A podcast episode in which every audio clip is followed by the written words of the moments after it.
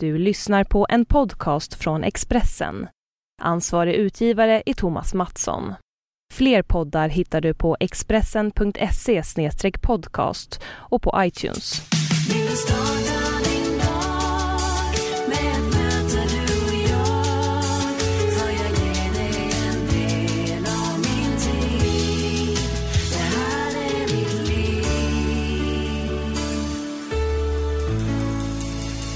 Vi har kommit fram till avsnitt 147 av Livshjulet och jag som pratar heter Anna Hegerstrand. I den här podcasten träffar jag svenska kändisar och efter förra veckans Florida-nedslag med Mia Parnevik är vi denna vecka tillbaka i mellokarusellen med Linda Bengtzing. Hon tävlar i den fjärde och sista delfinalen nu på lördag.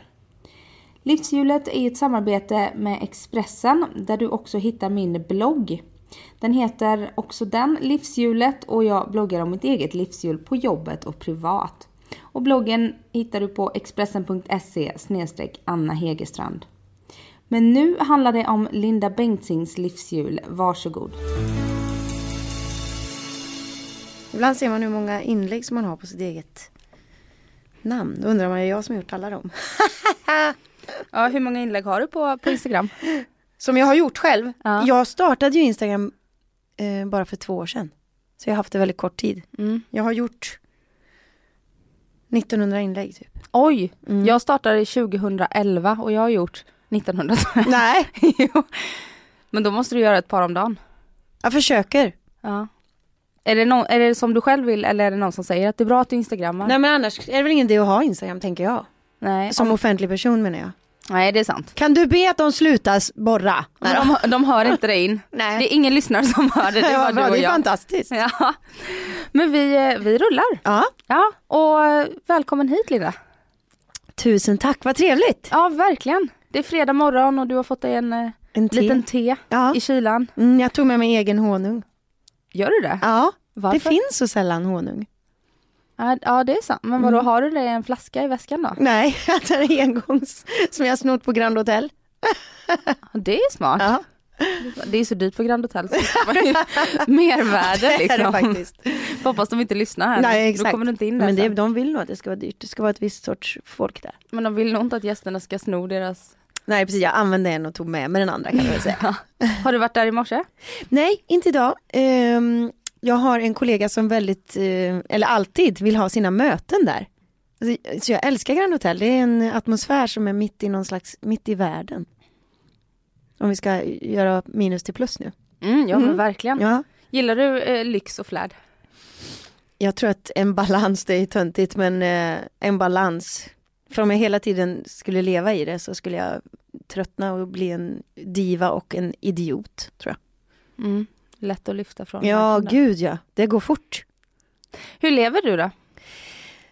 Jag lever som en urtråkig hemmafru. Det är inte tråkigt att vara hemmafru men jag är en väldigt tråkig hemmafru för jag Alltså, jag städar, handlar och lagar mat och tar hand om sjuka unga just nu. Så i detta nu är det någon slags kaos.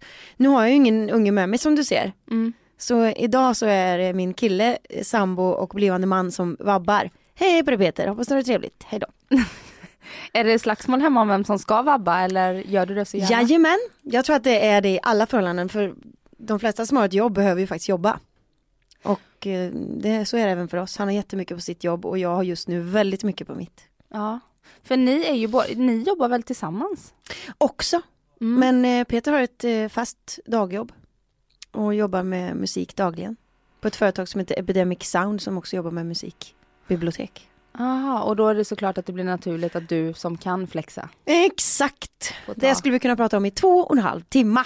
Ja men det är jättespännande. Jag tror ja. att jag personligen och väldigt många som lyssnar på den här podcasten är intresserade av just den frågan. Ja. Det är en fråga jag tar upp med väldigt många av mina gäster.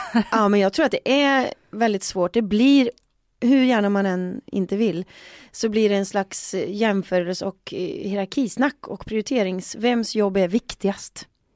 Och det är ju jättejobbigt för att självklart tycker man att som det ego man föds till att en själv och ens jobb är viktigast. Mm. Och ibland är det väldigt svårt att vara flexibel för det berör så många. I mitt jobb till exempel om jag ska repetera till Melodifestivalen till exempel. Det är en koreograf, det är SVT-personal, det är sex stycken dansare, det är ja bla bla bla. väldigt svårt att bara ställa in och flytta på. För nästa vecka är de i Göteborg. Ja men du vet, det blir väldigt klurigt.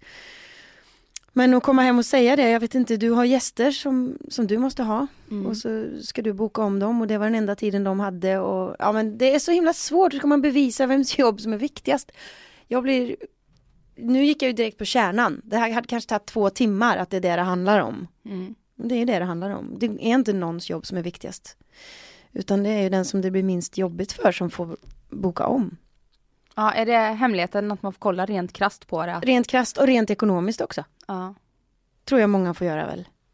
Men hur funkar er relation? Är det Peter som drar in mest pengar då eftersom han har ett dagjobb och jobbar hela tiden? Han är ju tryggheten nu. Och det där har ju skiftat förstås. Men eh, jag har ju fördelen att kunna jobba mycket mindre men tjäna samma pengar. Ja.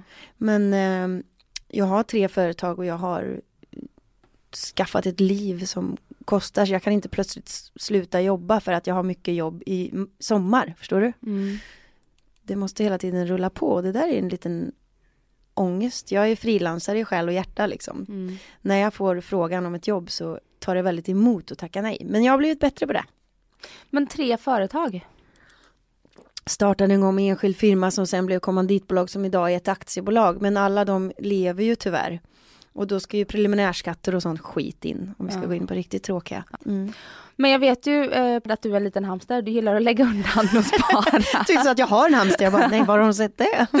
Nej men jag vet att du, eh, att du är säkerhetsmedveten där Kan man säga. och gärna lägger pengar på hög. Ja, jag kollade på Lyxfällan igår.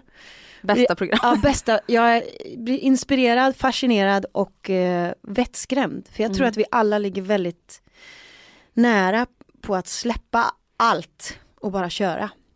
Jag skulle vilja göra det och det gäller allt. Pengar, mat, inte träning. För det är för jobbigt. Men det är väldigt roligt att shoppa ihjäl sig till exempel. Eh, så jag tror man måste vara väldigt, väldigt medveten för att ha de här buffertarna som jag har. Och jag har väl fått det delvis inom min utbildning men också uppfostran. En ekonomisk uppfostran pratas det inte så mycket om idag. Men jag har fått en väldigt väl sådan, kanske lite för väl. Jag kan bli väldigt snål mot mig själv. Men väldigt givmild mot andra. Det är ett jävla skit, eh, det är en skitsida av mig. Men hur, för ni köpte hus här för, är det när Vera var liten? Din Ja. dotter. Mm. Då köpte ni hus och så Mm. läste jag en intervju i mamma att ja, vi har köpt hus för alla pengarna så vi har inga pengar att köpa möbler för. Det är Nej. därför det är så tomt här. och så sa du att det är en impulsiv sida av mig, att du kan vara impulsiv också. Ja, eh, det är nog lite när jag tröttnar på det här, hur ska jag göra? Till slut så går det till en gräns, inte att jag ser tydligt för mig hur jag ska göra, utan jag tröttnar på att bolla eh, käns- idéerna liksom. Mm. Och då bara, fuck it, bara gör det, ta det. Det var som håret, det var ungefär samma. Just det. Orkar inte tänka på alla alternativ och inte och göra och bort och så bara, ah! Så. Du vill gå din egen väg i alla fall. Du skiter lite i vad andra tycker, har jag fått uppfattning. Ja, det, det har jag börjat göra. Jag var nog väldigt medveten om det förut. Och sa nog i mitt eget huvud, oj vad ska folk tro? Vad ska folk tänka? Vad ska folk tycka? Det har inte jag tänkt på väldigt länge. Jag vet inte om det är en bra eller en dålig egenskap. När, eh, när vände det tror du? Med barnen tror jag. Konstigt. Klyschigt. Ja fast Mm, jag tror det är det. Man slutar fokusera på sig själv då. Och med det kommer mycket bra.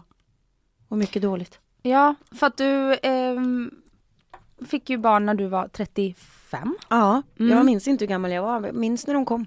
Ja, Vera hon är, eh, hon är sex. Mm. Och sen så har du också en son som är två. Som heter Nisse. Nisse! Ja. Lilla Nisse är Ja. två.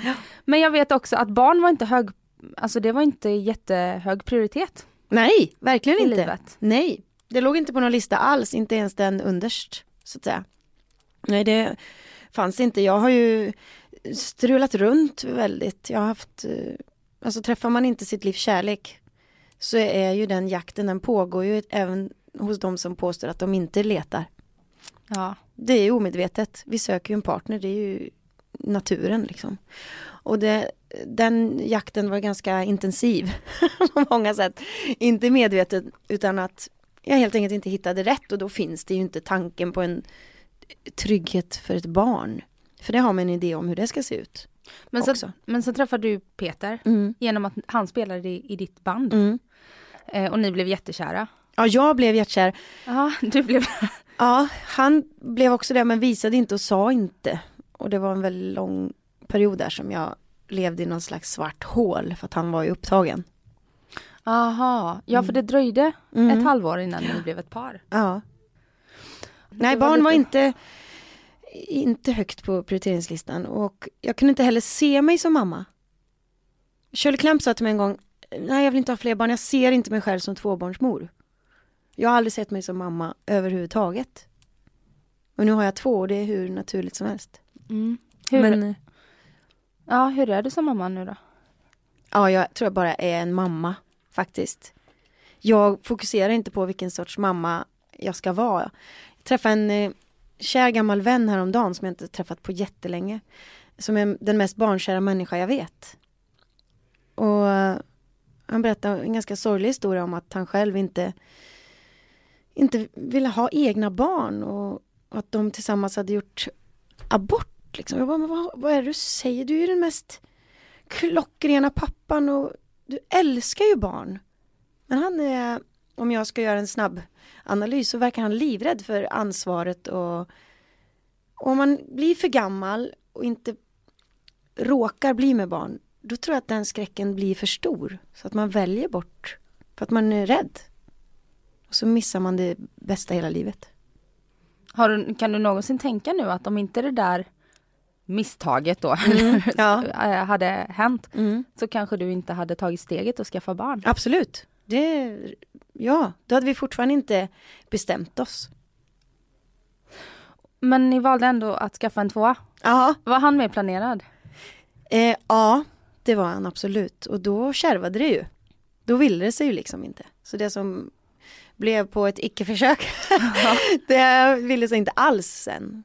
Och då säger jag att det tog lång tid. Och det kan finnas de som lyssnar nu som kan dubbla den tiden med tio och fortfarande inte har blivit gravida. Men det blir en ångest när det går så lätt första gången. Och då eh, kände jag att nej, nu struntar vi i allt. Så jag sålde av barnstolar och kläder och, och så tog det väl en vecka så var jag gravid. Kanske var det som behövdes, Mm. här släppa på det mentala. Ja, absolut. För det, det där hör man ju hela tiden att det sitter i, i huvudet. För många som inte kan få. Mm. Jag vet inte, jag känner, för jag, jag väntar ju mitt eh, första barn nu. Ja, grattis. det, är helt, jag, jag blir näst, det är helt fantastiskt. Ja, jag har ju inte förstått det själv än. Nej. Nej, och sen säger man alltid, åh det är så fantastiskt och så står du kanske och känner, Ja. vadå, jag vet inte riktigt Jo, om jag känner så. Men alltså, Grejen är att jag känner så, men jag kände precis som du innan. ja. Att det här var ju också ett icke-försök. Ja. Och det var så jag känner nästan, och jag har ju vänner som har försökt så länge. Mm. Jag har flera vänner som har försökt med IVF och det är Mm. nästan så jag känner att jag är nästan inte värd det här. Nej, För att jag man har inte varit har kämpat. Ja. Ja. Samtidigt så har jag aldrig tagit för givet att kunna bli gravid Nej. heller. Så att... ehm, Nej, och det har ju ingenting med att göra. Tänk om allting skulle ha med ens tankar eller handlingar att göra. mm, Då är det inte mycket som skulle hända. jag. nej, nej, det är ju inte det. Nej, det är ju mänsk- det, är det naturligaste i världen. Ja, det konstigaste och mest naturliga i världen. Mm. Eh, men men eh, ni är mitt uppe i småbarnsåren nu i alla fall. Ja, Mm, verkligen. med två eh, karriärer som Ja. ni båda är väldigt Ja. måna om vad jag förstått. Ja. Hur funkar det? Vi kan ta bara i natt, innan Mm. jag kom hit. Så la jag mig tidigt, vid tio, kvart över tio, för att eh, natten innan sov jag väldigt dåligt. Nisse sover väldigt dåligt, så från början, efter någon slags kaosperiod i starten där, så bestämde vi att vi tar varannan natt för att överhuvudtaget överleva. För att han sover aldrig en enda natt. Mm. Nu har han haft, varit magsjuk i snart en vecka. Så att den här vabbkaosen är ju som värst och eh, är fortfarande inte bra. Så jag la mig tio. Jag tror jag bytte blöjor en gång i timmen då. Fram till klockan två, halv tre. Och hade honom som en liten apa på mig liksom. Och ledsen då förstås. Och inser att eh, när jag har träffat dig så har jag en miljard andra saker och sen åker jag till Malmö och jobbar ikväll. Så jag vet att min dag startar klockan sju och slutar elva, tolv ikväll. Mm. Så vid halv tre då, det är min natt. Så jag sa det till Peter, min sambo, att eh, lägg dig och sovera och sov några timmar. För det kan hända att vi måste bytas av, jag måste få en timme i alla fall. Men jag gick aldrig upp till honom så att jag har haft en eh, Jag har nog sovit kanske två timmar i natt. Och så ser det ut. Rätt vad det är och ganska ofta hos oss. Tyvärr. Det är, han är en tuff liten krabat, Nisse. Men tar man varannan natt så får man ju i alla fall sova varannan natt oftast. Och du upplever jag då är en person med väldigt mycket energi. Ja. Kan du använda den i det här eller hur Absolut, jag igenom? vet i ångesten mitt i natten, i mörkret där man inte får sova, där man bara har lust att gråta liksom. I den så har jag någon slags räddning i att det ordnar sig. Men det ordnar sig inte om jag kommer hem och får två sådana nätter till. Så jag, jag tänker oftast, för att hitta någon kraft, tänker jag på de som är ensamstående. Mm. Hur i hela friden gör man? Om man inte har ett nätverk. Och jag menar ett nätverk kan du inte använda om det är magsjuka för då skickar du ju magsjukan på dem. Mm. Så att, ja, nej. Men det, det enda man vet med barn det är att ingenting är för evigt. Allt ändras hela tiden. Så en dag kommer han sova. Eller natt. Och du och Peter då? Får ni någon tid över för varandra? Alltså vi lärde oss nog med Vera att livet förändras ganska drastiskt. Man är en idiot om man inte fattar det. Och det fattar man inte förrän det sker. Det är klart man har tänkt på det och, och många med ångest liksom. Gud, jag vill ju vara fri. Och... Plötsligt sitter man i den här vardagen som, som måste ske för barn mår bra av rutiner, det märker man ju. Jag tar aldrig med mig mina barn på jobb om, jag, om det inte är en akut kris. Mina barn lägger sig klockan åtta varje kväll i samma säng om man inte är på resa. Så är det och så försöker vi att ha det. Eh, men eh, någonstans där så de första månaderna insåg vi båda med båda barnen att nu är det kaos och så är det bara så. Sen har vi en dag i veckan med barnvakt. Från det att våra barn har varit tre månader så ses vi och går på dejt. Ja. Varje vecka. Det är det, det är det bästa. Verkligen. Kom ni fram till det redan innan ni skaffade barn? Eller Nej. Var det... det var när... Jag kom fram till att om inte vi gör någonting snart så kommer det här gå åt helvete. På riktigt. Man gick liksom bredvid varandra som i två olika filer. Mm. Man eh, körde absolut bredvid varandra men eh, i varsin fil. De stötte aldrig emot varandra liksom. Och det gör ju att man inte lär känna varandra. Man delar ingenting. Man delar inte vardagen och då man måste dela vardagen med någon. Antingen gör man den med sina föräldrar. Eller med någon vän. Eller med sin sambopartner liksom. Och då tror jag, delar man inte den med sin partner då är man på väg bort. Det är bättre då att krocka ibland om man säger så. Mm. Om vi fortfarande kör i varsin fil. Då är det bättre att krocka, då är man i alla fall där och har känslor. Men om man bara är ingenting. Men ses man en gång i veckan och blir tvungen, fast ibland ville vi inte ens. Jag är inte sugen liksom. Fan, jag vill inte gå ut och äta min jävla kille ikväll typ. Mm. Men när man väl hamnar där, alla måsten är borta, man har någon som man känner sig trygg med som har barnen. Det är så guld värt. Har man något man vill ta upp, då gör man det. Det kommer av sig själv. Är du irriterad på din kille, inte fan håller du inne när ni väl bara är ni två. Nej. Då undrar jag hur många av de här dejterna som blir fantastiska och hur många som slutar i bråk över allt som man inte orkar ta upp resten av veckan. Eftersom vi gör det här varje vecka så är Ja. det inte många som slutar i bråk. Nej. Jättefå. Alltså nej, absolut inte. Det är verkligen eh, bara eh, fantastiskt, får man säga så. För Ja, och det här ska jag ta med mig. Verkligen, och att hitta någon också som ens barn är trygg med. Jag har jobbat som barnflicka i ett år med två tjejer som är de tryggaste unga jag sett och de hade ganska många barnflickor under sin uppväxt. De har säkert sina issues och problem, det har vi alla, men eh, otroligt trygga och underbara tjejer, Linnea och Viola. Och jag, då såg jag hur viktigt det var att, eh, att föräldrar får leva sina liv. Nu gjorde de det på ett väldigt udda sätt som vi tyvärr inte kan ta upp här. Men, Nu blir jag nyfiken. ja, men en dejt i veckan är ju liksom helt magiskt. Och få ha en annan vuxen i sitt liv. Det var det jag skulle komma till. Ja, att barnen får en Ja, annan precis. vuxen. Och det behöver inte vara en vuxen som är vuxen vuxen. Våran vuxen, hon har haft flera eh, barnvakter, Vera och Nisse också. Och det är oftast yngre människor.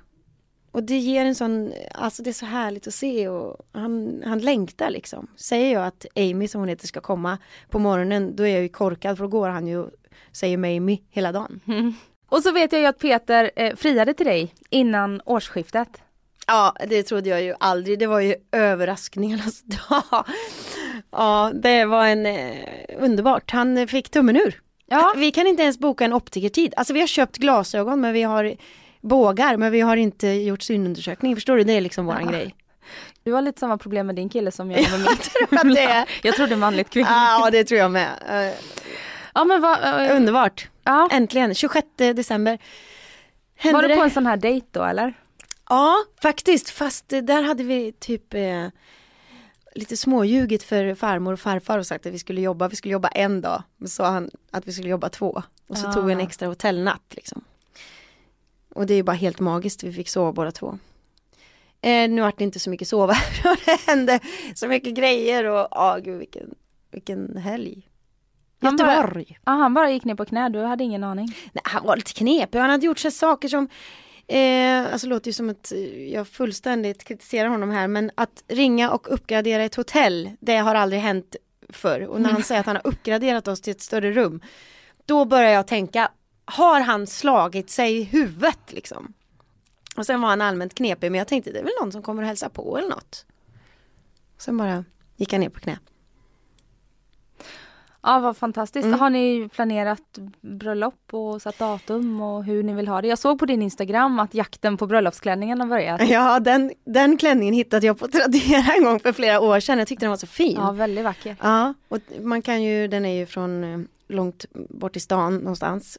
Eh, Asien för jättelite pengar men man kan ju plocka hem en sån och göra om den så som man vill ha den. Mm. Så jag tror den jakten kommer väl som allting annat börja i sista sekund. det är som Melodifestivalen, jag, alltså den är om några veckor och jag har inte ens en skiss på vad jag ska på mig. Det är lite kris. Oj! Ja. Men Jag tänker, när jag tänker Linda Bengtzing så vet jag att ditt bidrag är ett riktigt så Linda Bengtzing bidrag. Då det tänker jag så här, kort, Mm. tight, Mm. lite skrikigt, och Ja. haft illgult. Ja. Eh, och sen så har du haft långt hår ett par gånger och Ja. kort hår någon gång. Mm. ja, vad finns det kvar? Liksom? Är jag rätt ute eller ska Du du, köra ute. klänning nu? Du är faktiskt helt rätt ute. Det kommer bli, allting kommer vara tvärtom. He- Hela numret kommer att ha en väldigt stor mening. Och låten är dessutom väldigt kvinnopolitisk så att eh, jag kommer att vara kvinna helt enkelt. För låten heter Killer Girl. Ja, Mm. Och kan du inte berätta lite om den? Den är skriven av en man som gick in, tog, antog rollen av en psykopat ja precis. och skrev texten tillsammans ja med men dig. typ. Ja. Och även de som skrivit musiken, Mattias och Andreas har varit med på texten. Men inte alls så som jag och Dag Örlund som han heter författaren. Ja. Mm. Ja, eh, han skrev en text först som var lite pretentiös, liksom. jag tror det är så man gör. Det börjar med att jag skrev förord åt en bok som han har skrivit om de sju dödssynderna. Jag menar, snacka om pretentiöst. Jag ansträngde ju röven av mig för att få till någonting väldigt bra. Och det var inte lätt. Det var inte så att första texten var Hallabaloo, Jippi, KIA liksom, utan eh, när våran process då runt de här dödssynderna blev att vi hördes typ varje dag. Så till slut så sa han, kan inte jag få hjälpa dig med något? Jo. Och då, det är klart, det första texten han skriver kommer redan efter ett par timmar, då vet man ju att okej, det kan inte bli bra. Nej. Och det var inte superbra. Det hade funkat, men inte för Linda Bengtzing. För jag måste ju ha glimten i ögat, det ska vara talspråk, det ska vara direkt ord som man kan hänga upp sig på. Till exempel, ja men bakåtslickat hår i alla flickor, Ja. diskmaskin, är det fel på mig? Mm. Jag ljuger så bra, bara titeln är ju liksom dricka dyra drinkar. Ja men det är alltid, kan kännas lite barnsligt kanske, lite klyschigt, men för mig är det bara helt naturligt. Mm. Och för att få fram det från en vilt främmande människa som Dag så tog det lite tag. Men han vet hur mycket jag älskar hans karaktär Silverbjälke i han och eh, Dan Butlers böcker. Och då satte han sig ner som Silverbjälke och skrev en text. Och den kan jag absolut inte ta på. Den var, helt, alltså den var underbar, jag skulle inget hellre vilja. Men den var lite over the edge. Så Det sen- var inte riktigt SVT. Nej, inte riktigt SVT. Så vi fick liksom lite klistra och klippa. Och jag pratade med SVT, deras sajt, precis innan jag kom till dig. Och då frågade hon mig, eftersom hon har tillgång till texten. Så sa hon att starten på andra vers är jag lite orolig för. Det förstår jag, så jag. Det ska det vara. Alltså det man kan tolka det här på väldigt många sätt, texten. På vilket sätt är låten kvinnopolitisk? Alltså egentligen vore det Dag som skulle stå här och prata om det här för att han är Alltså vilken kvinnokar på ett sätt som inte är kvinnokar utan som står upp för kvinnan och rättigheter och är helt fantastisk. Han har ju två döttrar och en fru som jag antar har satt honom på plats ordentligt. Ja, den är kvinnopolitisk för att jag tycker, i, om vi ska dra det till sin spets, att vi inte ska kunna gå i en kort kjol och en kort topp utan att kanske bli beskyllda för att skylla dig själv för att du blev sexuellt trakasserad. Mm. Hela den diskussionen. Mm. Vi ska kunna göra precis vad fan vi vill. För det är ingen som ska röra oss. Och vi ska kunna njuta av det vi vill. Om vi tycker att vi är snygga och sexiga när vi går ut i det, ska vi få göra det. Och om vi sen hamnar i bingen med en man så ska vi kunna kasta ner honom och säga bind mig för jag gillar det. Utan att för den sakens skull få ett blått öga när man går därifrån. Vi ska kunna säga vad vi vill ha. Likväl som en man ska kunna säga det. Utan att sen också kanske bli smsade till en kompis. Ja, jag fick hem en riktig slampa. Men far åt helvete. Alltså vi kvinnor är sexuella varelser och vi har rätt att, att ta för oss och vara på lika villkor. Jag menar vi snackar om lika villkor, lika löner och sånt där tramsigt. Ja absolut, det är väl viktigt. Men som kvinna måste du även få känna dig eh, eh, ja, som en egen rättvis och eh, fulfilled individ hela vägen. Hur ska du annars kunna sätta dig i ett rum och kräva en högre lön? Mm. Om du inte hela vägen som kvinna är bekräftad. Utan bara som arbetare eller bara som mamma. Alltså vi, vi är ju fantastiska, precis lika fantastiska som män.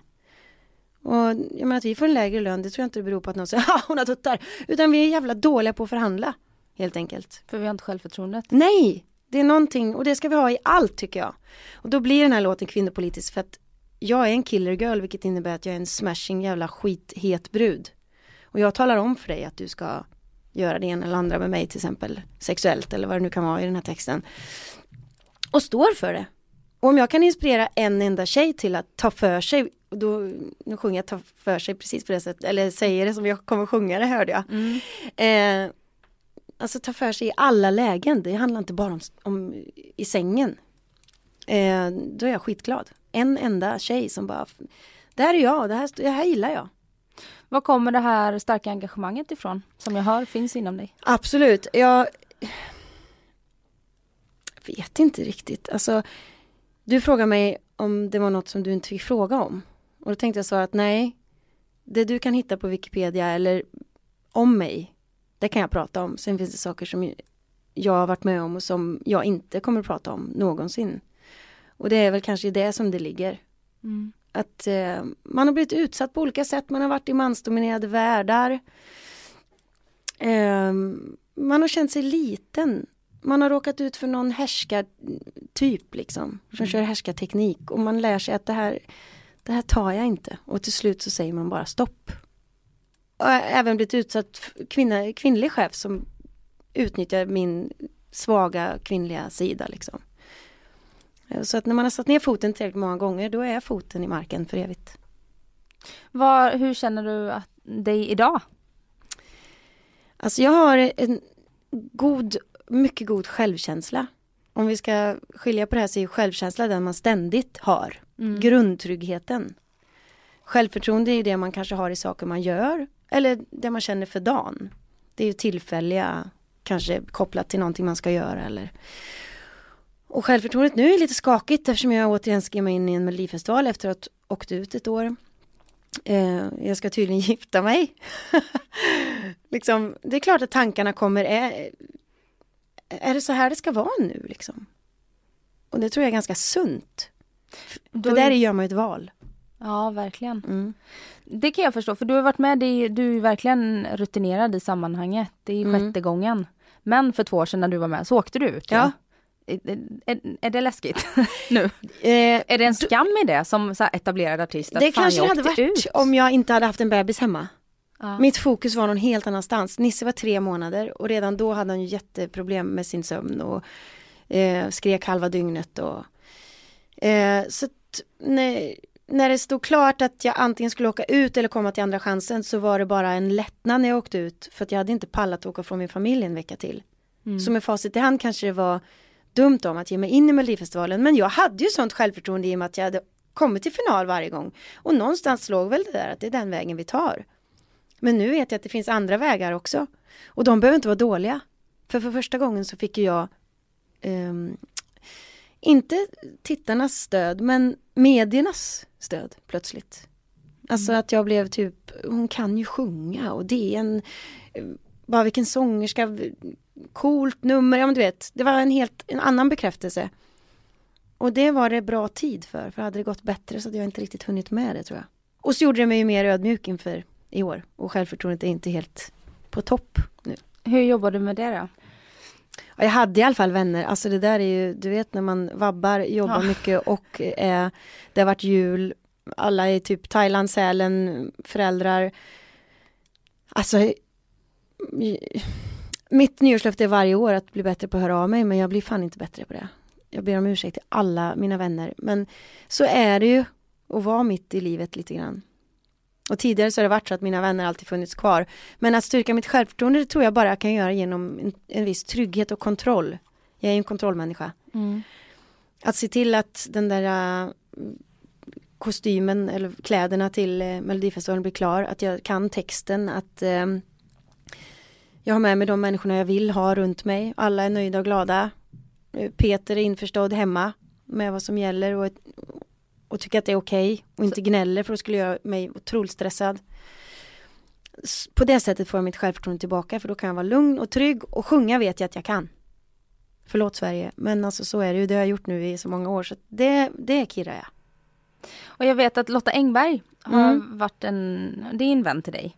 Ja, Och hon sa till dig att vara försiktig med pressen. Mm. För att, eh, på Fame Factory. Ja. Ja, eh, i början av din, Mm. eh, typ över tio år sedan nu. Ja. Men att du eh, eh, kunde vara ganska frispråkig och det Ja. upplever jag att du är, du pratar öppet. ja, ja, ja, Eh, men att Mm. hon sa det att var lite försiktig liksom, för Mm. de gillar att bygga upp och sen precis och sen släppa ner den, ja fritt Mm. fall. Och nu så är du ju uppbyggd sen förra gången. Ja, precis, ja. Ja, jo men jag vet ju att jag ger mig också på en gammal genre, eller min gamla vanliga genre. Och den är alltid kritiserad. Mm. Så att jag väntar mig absolut inga, inte samma bekräftelse och cred från, som sist. Ehm, men däremot så är det också att när man är, har en egen genre så gäller det ju verkligen att man lever upp till den. För både press och svenska folket är ju inte dumma. Jag menar Markus Larsson och Tobbe och alla som sitter där har ju erfarenhet. De vet ju liksom exakt vad, i vilka ramar man ska vara för att det ska stämma med det man har gjort tidigare. Mm. Och sen har ju de även personliga åsikter i och för sig som de basunerar ut och det, det gör mig aldrig illa. Liksom. Nej. Det sårar mig aldrig. Men eh, jag anser att jag är tillbaks i det gamla och att det är jävligt bra. Men det kan ju någon annan ha en annan åsikt om. Men det där rinner av mig. För jag älskar den här låten och hela det där. Vad tror du om dina chanser i år då? Eh, alltså jag har inte hört några låtar. Jag har hört en låt och det är mm, Tommy och Patrik och Unos låt. Ja. Och den är helt magisk. Så att, eh, och den är inte med i min deltävling. Nej, du Men- tävlar med Molly Sandén bland annat. Ja, Martin Stenmark, eh, Mm. Panetos, eh, Dolly Style, Frans och så är det någon hårdrocksgrupp. Jag har ju som ett Spice Girls i min delgrupp, Ja. eller delfinal. Så det är lite dödens grupp. ja, det är starka. Mm. Eh, Ja, jag har inte hört låtarna men eh, de säger ju också att det är väldigt mycket bra låtar i år men så sägs det ju varje år. Nej men jag, min låt är ju faktiskt framodlad i ett eh, schlagerväxthus. Liksom. Den är ju adlad efter alla flickor är det fel på mig. Det är ju facit för den här låten. Så att jag vet ju att det är en väldigt bra låt. Och rätt i sammanhanget. Ja, sen blir det som det blir. Idag att åka ut som etablerad artist det innebär absolut ingenting dåligt. Vi hamnade i den här, eh, i det här mellosnacket när vi Mm. egentligen pratade om din bröllopsklänning. Ja just det ja! Kan vi inte gå tillbaka lite Ja. till det? För jag frågade eh, om ni har planerat någonting kring Ja just det, bröllop. och- det var där grundfrågan var. det var där vi började. Men jag kanske försökte fly den lite grann för att det, det Synd att jag har så bra minne. ja. Det, jag brukar skoja om att det kommer ta åtta år att få till det bröllopet också. Ja. Eh, och det kommer det nog göra. Nej men förhoppningsvis så blir det näst, nästa sommar. Och jag vill ha kyrkan och fest och hela faderullan. Jag har ju svårt att se mig i en sån klänning som jag la ut på Instagram. Men jag vill ju att det ska inte vara det ska inte vara avskalat. Sen ska det inte vara prinsessbakelse heller. Det där kommer bli ett helsike. Mm. Jag kommer få ta in någon. jag har så jävla dålig smak alltså. Hur tänker du med håret då? Ska det få förbli kort eller? Det ska få förbli kort. Ja du gillar det? Ja, nu är det långt. Det- Jag ser ut lite som en mon chichi. Nu börjar det liksom plötsligt och om jag blöter det här nu då kan jag typ göra spikes. Så nu är det alldeles för långt. Det ska ju vara Riktigt kort? riktigt kort. Så att, eh, ja. Det är återigen det här med att vabba och sitta med en bebis som en liten apa på sig. Det är svårt att gå till frisören men det känns oviktigt också. Men du sparar väldigt mycket tid kan jag tänka per dag. Ja, i morse la jag en blöt handduk på huvudet medan jag borstade tänderna. Sen var frisyren klar. Och eh, nu tappar jag helt min fråga. Ja men det var bröllopskläder men den är vi klara med. Ja, nej det var om din frisyr. Mhm. Jo, det jag undrade var, för sist du klippte av dig håret inför Mm. mello så sparkade ditt skivbolag bakut. Ja, Har du fått några eh, fingrar, van, varningens fingrar i den här gången? Alltså, jag reste mig upp på ett möte som vi hade hemma hos mig. Jag glömmer aldrig. Så sa jag det att, ja men jag kanske vill göra en liten heads up här för att jag ska nämligen raka av mig håret. Och alla de här fyra som satt i rummet tittade upp på mig och bara, det ska du inte. Sätt dig nu så går vi vidare. Eh, då kände jag så här, ja men vad spelar det för roll vad jag säger nu? Nu har jag ju sagt att jag ska raka av mig håret. Och ja, men det är klart att de som är mig närmast ska veta det för strategins skull och om, om de får ju samtal liksom. Det är klart att de vill veta varför eller så. Nej men de var inte intresserade av varför. Det var bara nej. Det var bara du är inte klok. Ingen ser Linda Bengtzing som rakad. Med rakad skalle. du vet här, andra negativa. Ja, det är en rakad skalle, men det är en frisyr och det är en frisyr som jag har valt. Om jag varje dag skulle ifrågasätta, varför har du tofs? För du och jag ser egentligen likadana ut nu. Mm. Ja det gör vi. För det var ju det jag gjorde, jag satte ju alltid upp håret i en tofs. Så det var ju mitt face som syntes och inget mer. Och så den där jävla tofsen och alla dyra produkter och Och sen frågan då inför varje stort evenemang man ska göra. Okej, vad ska vi sätta i för lösare den här gången? Ska vi klistra? Ska vi klippa? Ska vi? Du vet man bara, far åt peppan. Jag bara orkar inte med det där. Jag är så trött på långt hår på alla. För att jag ser ju de här lockiga frisyrerna tillrättalagda, jag vet hur lång tid det tar och varje hårstrå måste ligga rätt. Varje fotografering sätter någon jävel på en fläkt och så blir två av 50 bilder bra. Nu är det bara så här, fotografen bara, fan vad asymmetriskt och snyggt det här blir. Precis! Och så är vi klara två timmar innan. Jag är asnöjd. Men då när vi satt där vid bordet och de sa nej och bla bla. Då insåg jag att, vänta nu, tänker jag inte, jag är vuxen. Jag är kvinna. Återigen, jag gör som, som jag vill. Går en man och säger innan han ska till frisören, berättar han vad han tänker göra för frisyr? Nej! Eller, jag tänker spara ut till skägg. Nej, det händer ju inte. Så att jag bara, okej men sitt där med era dåliga idéer. Så sa jag till Peter också, jag kommer att raka av mig håret. Nej, det får du inte göra. Men vad är detta tänkte jag, vad är det för värderingar vi sätter i ett hår? Och vad är det han tror ska hända? Att jag kommer se ut som ett monster. Jag menar jag har ju allting kvar, det är ju jag. Tuttarna, jag är, det är alltid kvar liksom. Eller ja, det finns knappt några tuttar men de som är. men eh, och sen plötsligt så gjorde jag det. Och, och hela världen bara, när jag kom in till Diggiloo-fotograferingen som var 35 minuter efter jag hade rakat mig. Så typ började folk applådera. Jag bara, är det här dolda kameran eller? Och Lasse Holm bara, nu är vi likadana, fan du är mycket snyggare mig. Om du vet, det var så positivt så att jag bara trillade av vagnen. Och det har bara fortsatt. Vad säger de som sa nej idag då? Jag tror nog inte att de tycker att jag är det snyggaste jag någonsin har varit, men när de märker reaktionerna utifrån så är ju självklart ett team runt mig arbetsmässigt väldigt nöjda. Delvis för uppmärksamheten. Jag tänker det är bra PR. Ja, och att det blev så bra. Alla bilder blir assnygga. Jag har ju en, plötsligt en egen stil. Förut såg man ju ut lite som alla andra. Mm. Vems lockar är det man har tagit liksom? Eh, så att, för andra kanske det är en chock. Det är tredje gången jag har så här kort hår i mitt liv. För mig är det ingen chock. Det var inte så att jag bara, oj, hur ska det här bli? Men eh, beslutet var ju svårt eftersom jag hade alla här nej och så låg det i självförtroendet igen. Så stod ju Mir, min frisör, och blandade blek, blekning, för jag tänkte, ja, får inte göra något där för att bli sjukt blond då, det blir ju kul. Eh. Och så, ja, så dök det upp en tanke i mitt huvud och det är ju den som, har, som det har stått om i tidningarna som jag tycker att det är viktigt att det inte var därför jag klippte mig.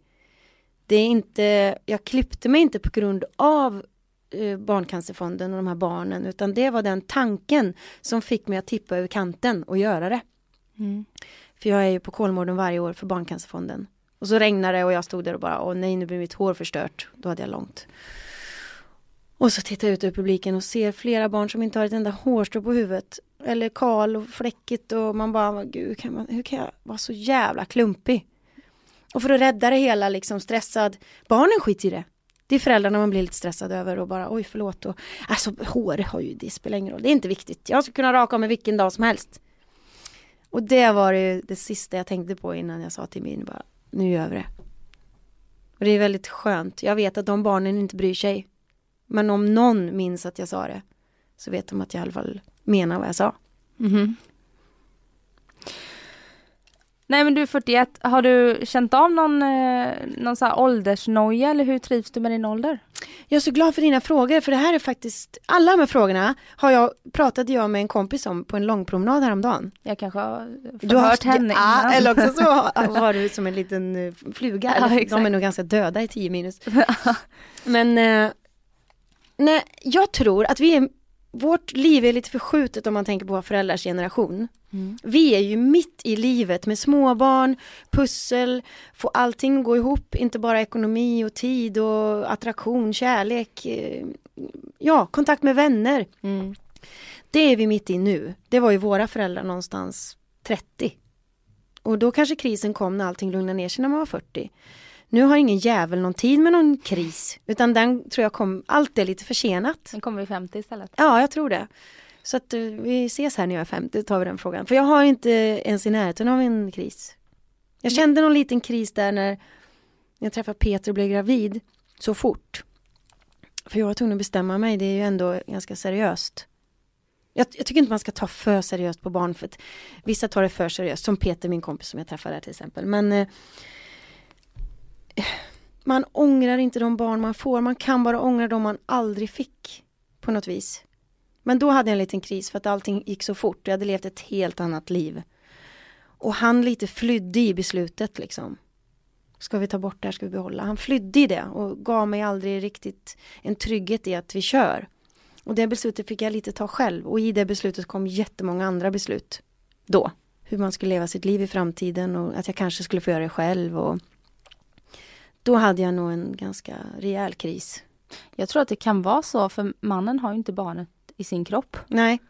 Det blir väldigt, det är lätt att fly då. Det är Mm. det, han behöver ju inte vara närvarande i det hela tiden. Nej. Det är inte han som ligger och mår illa. Nej, inte påminnas om det varje minut. Mm. Nej. Min kompis Kristina som också är eh, min körtjej, hon, hon sa också något väldigt klokt, det här med att mannen ska fria. Man vill ju gärna det och det är inte bara inlärt liksom att det ska vara så eller att det är tradition utan jag tror att hos mannen som sexualdriften hos oss är ju egentligen gjord för att man ska ha fler partners, så enkelt är det ju. Men när man gör ett val att leva med en, det är ju så vi har bestämt att det sociala livet ska vara. Och i och med att man friar och tar det beslutet som man så har man bestämt sig för den här kvinnan. Man har tagit det här beslutet att, att vara eh, trygg och vara ärlig och någonting som jag jag ska ihåg, att vara trogen. Mm. Man tar ju det beslutet i ett frieri. Och jag tror att det är viktigt för mannen att, att ta det beslutet. Det är klart att en kvinna kan fria men någonstans så är det tydligen svårare för en man att ta en del beslut. Och nu drar jag inte alla över en kam. Så jag tror att ett frieri är viktigt. Både psykiskt och för själva bröllopet så att säga, för en kar. Jag tänker att rent biologiskt så är ju männen gjorda för att Jag Pa- gör fler barn i veckan, för ja, fasiken. ja, bara Ja. så här ligga med allt Ja. de kommer över för att sprida sin För att cell. fortplanta sig. Ja. Medan vi när vi är gravida, vi är ju... Nej, vi är ju klara så att Ja. säga. Ja, då är det ju en kärlek som föder attraktionen. Om man inte blir överpilsk så att säga. Det kan man också bli. Nej men det är ju sant och det har jag, jag har ju försökt att leva efter det också och inse att oj ja, det är, jag tror det är tuffare för en man att vara trogen. För den driften är mycket, inte starkare men eh, någonstans i naturen så kanske det ligger i att de behöver fortplanta sig med fler. För de, han kan inte göra det gravid igen nu. Men jag vet inte, det där är ju, det här är ju inget som jag satt ner foten för utan det är ju bara saker man går runt och funderar på. Mm. Varför det är som det är. Så att ni behöver inte skicka massa arga mejl om att, eh, för det är bara funderingar. Nej, men jag, jag håller med. Mm. Jag tror överhuvudtaget att vi människor inte är gjorda som du sa. Nej. Att leva med en och Utan vi måste bestämma oss för det. Ja. Och, Det, och är det krävs en jävla disciplin för det. allvarligt. Ofta säger folk, ja du är i din bransch, du har alla möjligheter liksom. Det har väl alla i alla branscher. Mm. Det beror på om man öppnar ögonen eller inte. Exakt. Man får inte öppna dem för nej, stort. nej, precis. Det är därför jag bara kör bågar och inte glas. alltså jag inget ska se. Det är, det är tryggast för Peter. Ja, nej gud. Ja. Nej men vad härligt och, och lycka till nu i Mello. Tack. Och med giftermålet när det nu blir av. Ja, precis. Näst, nästa sommar eller om åtta år. Ja, när det blir så blir det bra. Ja. Mm. Och jättekul att du ville komma hit och gästa mig. Tack för att jag fick komma, jättekul. Ja. Och sen så, eh, så får vi ju säga till alla som lyssnar nu då att man måste ringa och rösta på Linda. Ja, det På måste lördag. man om man eh, tycker att låten och numret är bra. Men jag känner mig trygg i att man kommer tycka det. Jag tror vi behöver ha det här lite. Det är, fan, det är typ krigstider nu. Vi behöver ha lite underhållning och lite nostalgi. För det kommer bli ett nummer att bli. Ja. Ja, Och lite girl power. ja verkligen. Jag hatar det ordet men eh, nu okej, det behöver vi också ha. Aha. Ha det bra nu Linda. Detsamma. Hej! Jag har allt jag vill ha, det är klart jag mår bra som jag sa när du ringde idag. Jag ljuger så bra.